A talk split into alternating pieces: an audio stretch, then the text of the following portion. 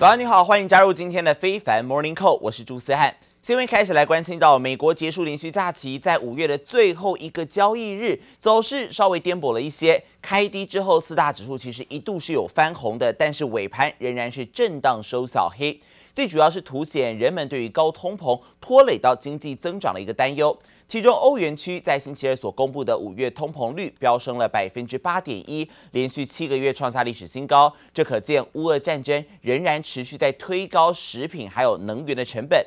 而另外一方面，美国五月密大消费者信心指数也比前几个月比起来稍微下滑了一些。而另外，在能源股的表现是星期二最差的板块啊，盘中走高，但是尾盘软脚，因为啊，欧盟禁俄油这件事情还是有变数。虽然说目前看到欧盟各国领袖有折中协议，将会把俄罗斯进口石油减少超过三分之二，但是呢，经由陆上管道来运输的原油可以取得豁免。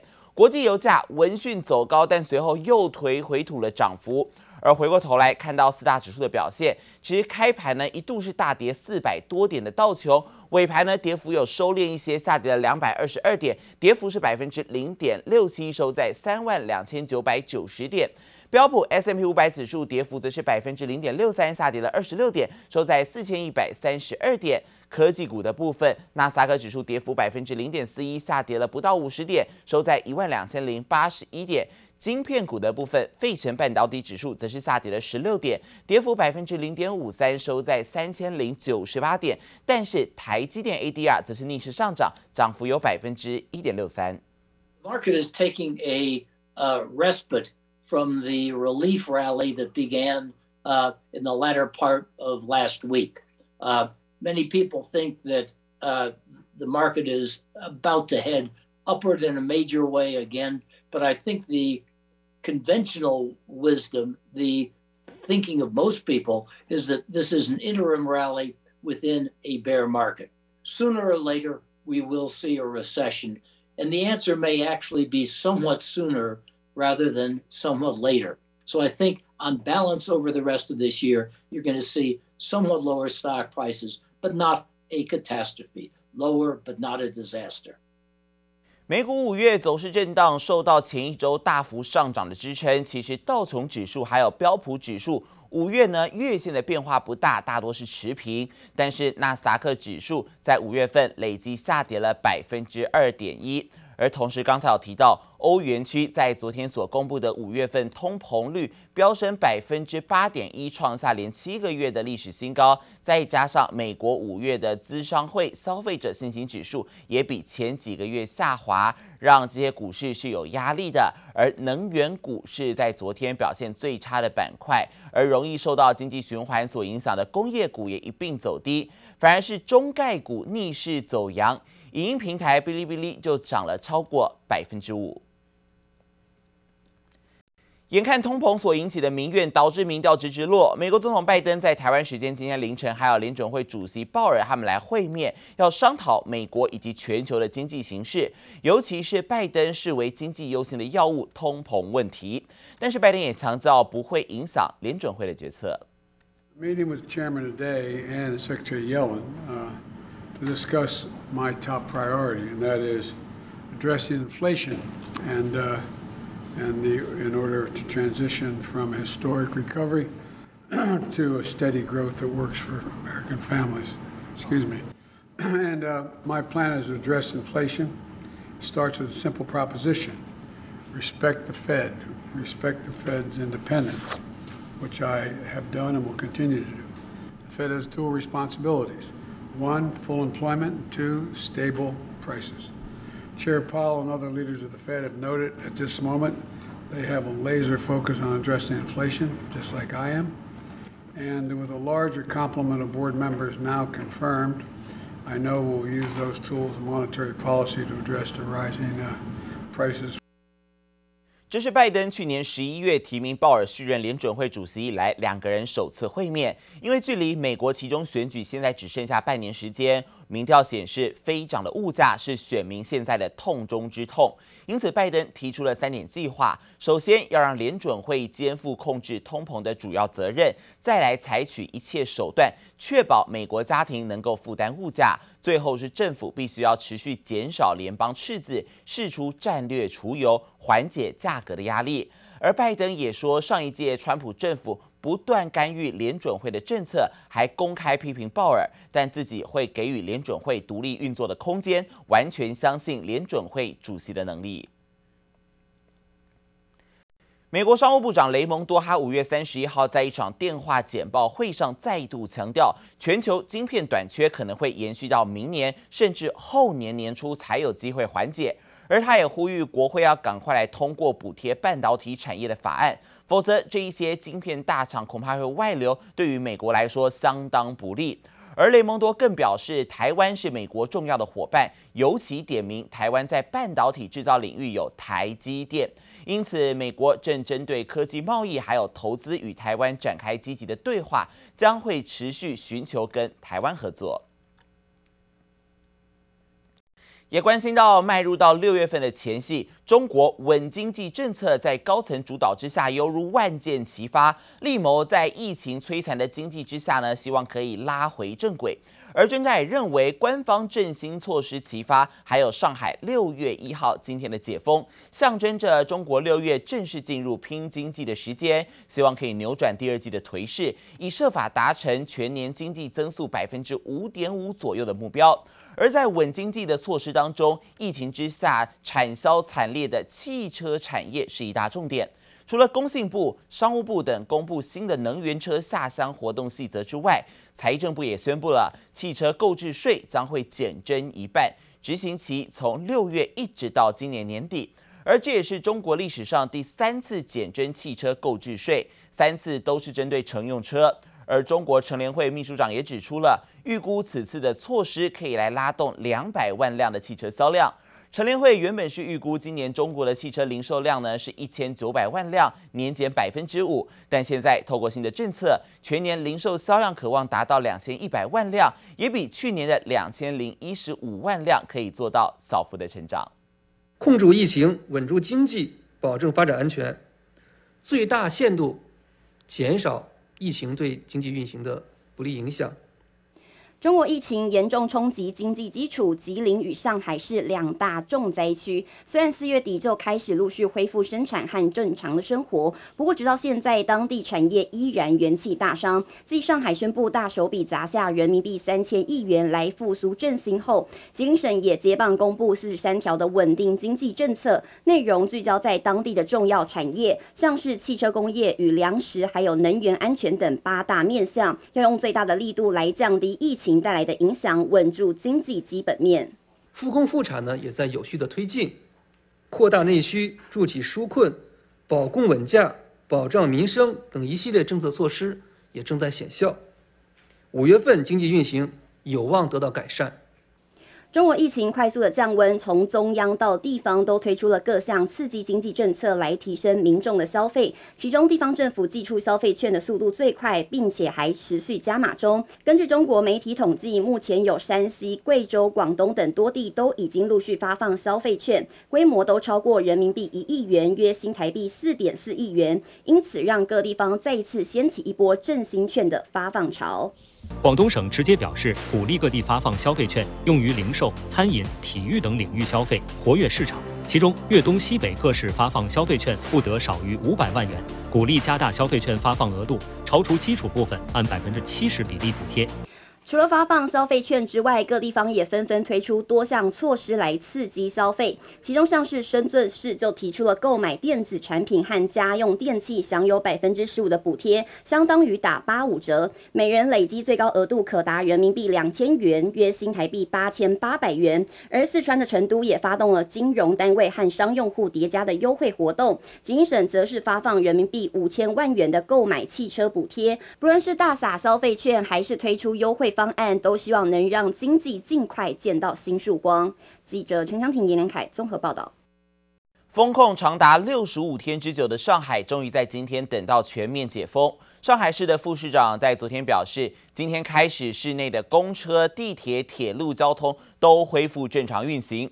而在上海民众期待已久的复市复商这一方面，购物中心、超市卖场、便利店还有药店这一些商业网点可以恢复到线下的营业，甚至连室外的 A 级旅游景区也可以逐步有序开放。不过，各类的影剧院、文博场所，还有健身房这些密闭空间，则是暂缓开放。同时，公园将会实施限流、错峰、有序的开放。根据中国媒体指出，不少上海人解封后的第一件计划就是要剪头发。有美容院，光是在昨天上午就接到了三十多通的电话预约剪头发。今天呢，所有的预定更是早就排满了，是在这个相关的上海解封的消息。而也来关心到欧盟的领导人，他们终于同意，将会在今年底之前斩断百分之九十从俄罗斯所进口的石油量，为第六轮的制裁来铺路。而这也成为欧盟打击俄罗斯经济的最重大制裁。但是力道上呢，却因为陆上管道运输的石油可以获得豁免而减弱。这也造成了油价在昨天大幅度的波动，一下急涨，一下要急跌，而各国也没有针对所谓的陆上管道油豁免期限达成一致，所以最终这个制制裁的成效可能会被大打折扣。I'm very glad that the leaders were able to agree in principle um, on the six uh, sanctions package. Council should now be able to finalize a ban on almost 90% of all Russian oil imports by the end of the year. This is an important step forward. 欧盟二十七个成员国终于同意对俄罗斯实施石油禁运，是乌俄战争三个月以来欧盟最严厉制裁措施。预计俄国每一年将损失高达一百亿美元，也只好将石油廉价转卖给亚洲。Consider a compromise which would allow Hungary to continue receiving oil via a pipeline, with sanctions only stopping shipments via the sea. 完全禁运俄国石油还有六个月宽限期，目前只能靠管道运油的内陆国家获得延期，其他各国使用管道油的豁免期限也没达成共识。Now left over is the around about ten or eleven percent that are covered by the southern d u s h b a This is a topic where we'll we'll come back to, and where we will still have to work on. 如果持续透过陆上管线德鲁日巴使用俄油，俄罗斯仍然能以每天七十五万桶的最大产能，每个月从欧盟赚取二十亿美元。The Druzhba pipeline, that's the pipeline that runs from Russia to Hungary, Slovakia, and and and the Czech Republic, Poland, and Germany. Now, Poland and Germany, they can help themselves. They can bring in oil by other means, but the three landlocked countries would be exempt. 部分国家的海运石油禁令也有一段过渡期，保加利亚预计可以到二零二四年六月或二零二四年十二月，克罗地亚则可以豁免进口真空瓦斯油。整体制裁俄罗斯原油的力道并没有如预期那般强烈。记者黄家赖婉君综合报道。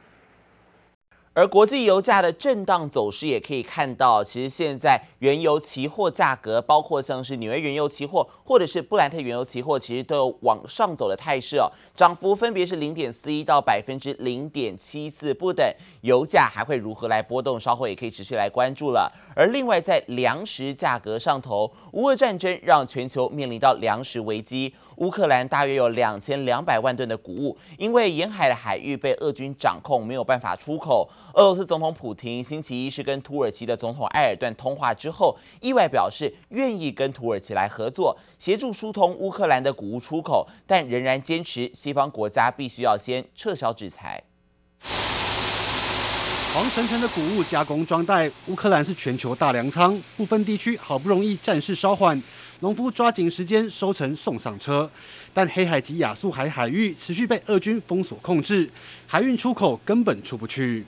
Зараз через те, що Росія заблокувала наші порти на Чорному морі і захопила нашу частину берега Азовського моря, ми не можемо відправити на експорт 22 мільйони тонн зернових, які які вже є на складах в нашій країні. Дорожче продовольство в різних країнах. А отже, виникає загроза голоду в Африці, в Азії, в деяких державах Європи. 不过，俄罗斯总统普亭周一与土耳其总统埃尔段通话后一改常态，称愿与土耳其协助乌克兰运粮出口不受阻碍。内容没指出明确的港口及规模，但因为普丁坚持疏通海运的前提，必须西方国家必须先撤销制裁，因此这项提议等同拿农粮当筹码要挟西方。And that's why the blockade matters to every single one of us, because Ukrainian grain can't get out and can't get to the rest of the world. And that's why uh, world leaders are, are uh, reported to be discussing some sort of solution, uh, and that's, that solution is thought to be a naval escort arrangements so that ships can get out of those ports in Ukraine, where the shipping companies and insurers would be willing to, to sail through these very dangerous waters under those conditions. И у нас-то запасы пополнились, ну, по данным Росстата только на текущий момент они на 19% с лишним, ну, почти на 20% выше прошлогодних. То есть мы вместо того, чтобы снажать мировой рынок, мы пополняем свои запасы. Хотя потенциал... 全球面临粮食危机，俄罗斯丝毫不担心，还因为谷物出口遭制裁中断，反而让国内粮食储备大增，有那么点沾沾自喜的味道。记者林博伟、邓梦焕综合报道。 不断飙涨的还有金属锂的价格，最主要是因为电动车市场大幅成长，带动锂电池的需求，也成为现在这个锂价格飙涨是电动车厂的沉重负担。之前 Tesla 就表示电池成本太高，可能会跨足要来做锂矿的开采，而现在就连中国的电动车比亚迪也要来加入这个行列。Once the original well is drilled, it goes through a series of ponds. They look beautiful. The sun and the arid nature of Nevada here takes care of the processing. 18 months later, lithium carbonate. 中国电动车厂比亚迪传出已经在非洲找到了六座锂矿矿山，目前已经达成了收购意向，预计可以满足未来十年的需求。而比亚迪内部估算，在这六座锂矿当中，矿石量达到了两千五百万吨以上。如果被全部开采，就可以满足两千七百七十八万辆主流六十度纯电车型的动力电池需求。在成本方面，每吨碳酸锂装车价格肯定在人民币二十万，相当于台币八十六万元以下哦，CP 值相当高。而值得注意的是，上述消息人士透露，这六座锂矿当中有几座将会在下个月就开始出货。预计这些锂可以在今年第三季被搭载到比亚迪的刀片电池当中。而受到包括能源、金属还有食物价格大涨的影响，欧元区在五月的通膨年增率升到了百分之八点一的历史新高，不仅是连七个月破新高，也高于四月份的百分之七点四，还有市场所预期的百分之七点八增幅。分析师又预期了，欧洲央行最快可能在下周会议上呢，就要来考虑启动升息，而欧洲央行七月升息两码的预期也同步走高，市场普遍预期升息幅度大约是一码。东西越来越贵，通膨压力有增无减，欧元区五月调和 CPI 年增百分之八点一，再创历史新高。The inflation rate of 8.1% is slightly above expectations, but it does fit the overall story. For now, inflation pressures are still tilting to the upside. There is still quite a bit of inflation pressure in the pipeline from the price increases for energy, for food, and from the supply chain disruptions. For now, that is for the next few months, we cannot hope for a lot of respite. 德国、西班牙前一天公布的通膨数据都高于预期，整体欧元区通膨持续上升，早在各界的预料之中。投行高盛预估，欧元区通膨可能在九月才会触顶，预估到时候通膨会飙升到百分之九。最新通膨数据又让欧洲央行面临加速升息的压力。You know, the market is very fixated on a number, 25 or 50. Just to be very clear. 50 is not off the table at the July or September meetings. No, as far as I'm concerned, not. And uh, the way I read the blog of our president, it's clearly not off the table. We still have two months to go between now and the July meeting. That will mean we will also have two more inflation readings. 就算扣除波动较大的能源和食物价格，欧元区五月核心调和 CPI 年增百分之三点八，还是比欧央的通膨目标百分之二高出将近整整一倍。欧央预计在七月启动升息，一举升息两码的讨论陆续浮上台面。记者王新文、黄一豪综合报道。